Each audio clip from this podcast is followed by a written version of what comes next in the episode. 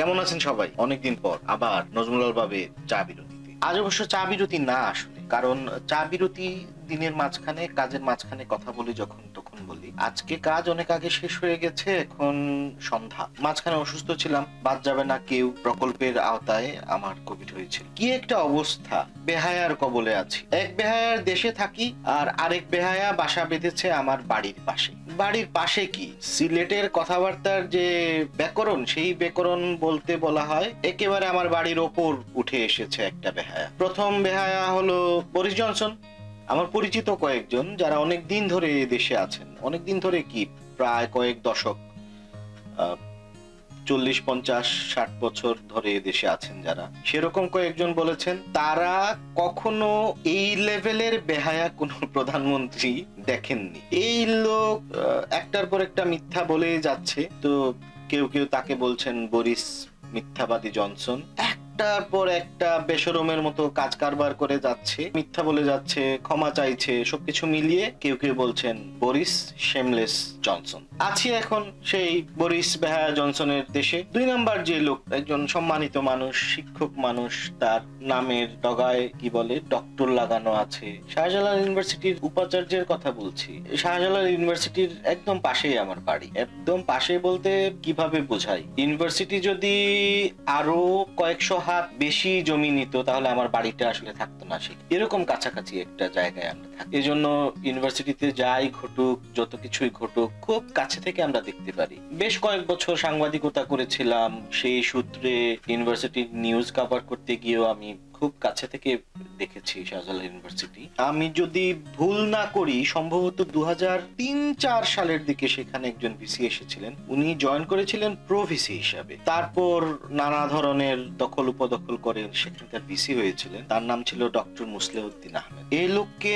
দু হাজার পাঁচ সালের দিকে খুবই অপমানজনক ভাবে সেই ইউনিভার্সিটি ছাড়তে হয়েছিল পুরা ঘটনা প্রবাহটা আমি খুব কাছে থেকে দেখেছিলাম। তো মুসলিউদ্দিন আহমেদ তারেকের নানা ধরনের খারাপ আচরণ ছিল, বাজে আচরণ ছিল সেই সব আচরণের জন্য বিরক্ত হবার মতো যথেষ্ট কারণ ছিল। কিন্তু সেই ঘটনাটায় তো বিশ্ববিদ্যালয়ের কোনো যোগাযোগ ছিল না। বিশ্ববিদ্যালয়ের বাইরে একটি মারামারি হয়েছিল, সেখানে পুলিশ গুলি চালিয়েছিল এবং একজন ছাত্র মারা গিয়েছিলেন। আমি যদি ভুল না করি, সেই ছাত্রের নাম ছিল স্বামী মারা যাবার ঘটনা নিয়ে যখন বিশ্ববিদ্যালয়ে স্বাভাবিক, এরকম একটা ঘটনা ঘটেছে, একজন ছাত্র মারা গিয়েছে সেটা নিয়ে একটু যখন উত্তেজনা তৈরি হলো, পরিস্থিতি সামাল দিতে পারেননি তারেক। এমনিতে উনি খুবই কৌশলী একজন মানুষ ছিলেন, যতটা না শিক্ষক ছিলেন, তার চেয়ে বেশি ছিলেন রাজনীতিবিদ। কিন্তু তিনি প্রথমে মনে হয় সেটা মানে পুরো বিষয়টা পাত্তা দেননি এবং পাত্তা না দিয়ে চূড়ান্ত ভাবে অপমানিত হয়েছিলেন। ছাত্ররা তার বাড়িতে আগুন লাগিয়ে দিয়েছিল। তিনি সাদা একটা কাগজে পদত্যাগ করেছেন, এরকম একটা পদত্যাগ পত্র দিয়ে তারপর ছাত্ররা যে ভিড় করে আছে, সেই ভিড়ের মধ্যে পাঠিয়ে দিয়েছিলেন সেখানে জমায়েত হওয়া ছাত্ররা সেই পদত্যাগ পত্র পড়েছেন, উল্লাস করেছেন এবং তিনি বিশ্ববিদ্যালয়ের ক্যাম্পাস ছেড়ে গিয়েছিলেন।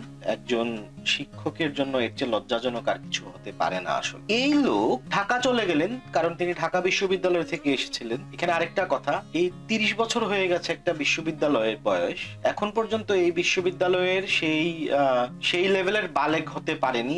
এই এই বিশ্ববিদ্যালয়ের নিজেদের উপাচার্য নিয়োগ দেবার মতো বালেক তারা এখনও হতে পারেনি। এখন পর্যন্ত ওই ভাড়াটিয়া ভিসি দিয়ে চলতে হচ্ছে তাদেরকে। মুসলিউদ্দিন আহমেদ তারেক যে কাজটা করেছিলেন, তিনি তো পদত্যাগ করলেন, চলে গেলেন। ঢাকায় তখন শাহজালাল ইউনিভার্সিটির একটা লিয়াজ অফিস ছিল। তিনি সেই অফিসে বসে বললেন যে, পরিস্থিতির কারণে আমি পদত্যাগ করে এসেছিলাম। সেটা ছিল আমার একটা কৌশল। আমি পদত্যাগ করিনি, আমি এখনও ভিসি এবং উনি সেখানে বসে অফিস করতে শুরু করলেন। কতটুকু লজ্জাহীন হলে এরকম একটা কাজ করতে পারে মানুষ? পরে কেমন কেমন করে আমার খেয়াল নেই, আসলে এর পরের ঘটনা প্রবাহ আমি ভুলে গেছি। যতদূর মনে পড়ে, এরপর সালে আহমদ স্যার এসে জয়েন করলেন সম্ভবত ভিসি হিসাবে, আর উনি মুসলিউদ্দিন তারেক ফিরে গেলেন তার ঢাকা বিশ্ববিদ্যালয়ের চাকরিতে। ফরিদুদ্দিন আহমেদ যে কাজটা করলেন, দেখেন একই রকম অলমোস্ট একই রকম কাজ। ওই লোক বিশ্ববিদ্যালয়ের বাইরে একটি ঘটনা যেটা সামাল দিতে না পেরে অপমানিত হয়ে বিশ্ববিদ্যালয়ে ছেড়েছিলেন, অনেকটা তো সেরকম একটা কাজ এখানে ঘটলো। ছোট্ট একটা বিষয়, হলের প্রভোস্টের বিরুদ্ধে ছাত্রীরা অভিযোগ করেছেন। এটা এমন কোনো বড় বিষয় তো হবার কথা না। একজন ভিসি সেটা সামাল দিতে পারলেন না, বরং নানান রকম টালবাহানা করলেন এবং পরে বিশ্ববিদ্যালয়ের ইতিহাসে এই প্রথমবার পুলিশ ডেকে তারই ছাত্র এখানে আরেকটা কথা, তারই তো ছাত্রছাত্রী না, উনি তো ভাড়া খাটতে এসেছেন।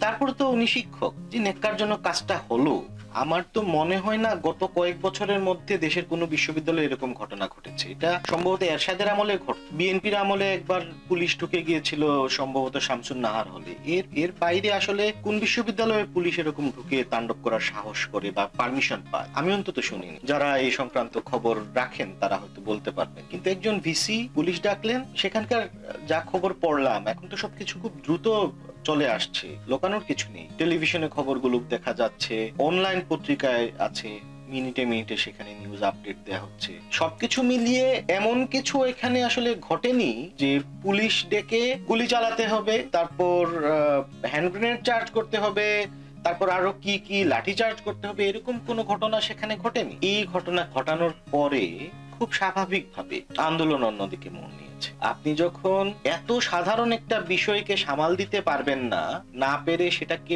বড় করবেন, তখন তো আসলে বোঝা যায় আপনার যোগ্যতা সম্পর্কে। খুবই দুঃখজনক বাচ্চা বাচ্চা ছেলে মেয়ে সেখানে এখন অনশন করছেন। হ্যাঁ এটা বাড়াবাড়ি হয়েছে। ছাত্র, ছাত্রীরা হয়তো বাড়াবাড়ি করেছেন, কিন্তু বাড়াবাড়ির দিকে তাদেরকে ঠেলে দেওয়া হয়েছে বলেই মনে হচ্ছে আমার। তারপর শাহজালাল ইউনিভার্সিটির যে শিক্ষক, শিক্ষিকারা আছেন আপনারা এমন কেন বলেন তো? ফরিদ উদ্দিন আহমেদ না হয় ভাড়া খাটতে এসেছেন। আপনারা তো এই বিশ্ববিদ্যালয়ের শিক্ষক। আপনাদের একটা বড় অংশ এই বিশ্ববিদ্যালয়ের ছাত্র ছিলেন, এখানে লেখাপড়া করেছেন, তারপরে এখানে শিক্ষক হয়েছেন। মানে সবকিছু মিলিয়ে আপনারা নিজের এটা আপনাদের নিজেদের বিশ্ববিদ্যালয়। আপনারা আপনাদের ছাত্রছাত্রীদের চিনেন না?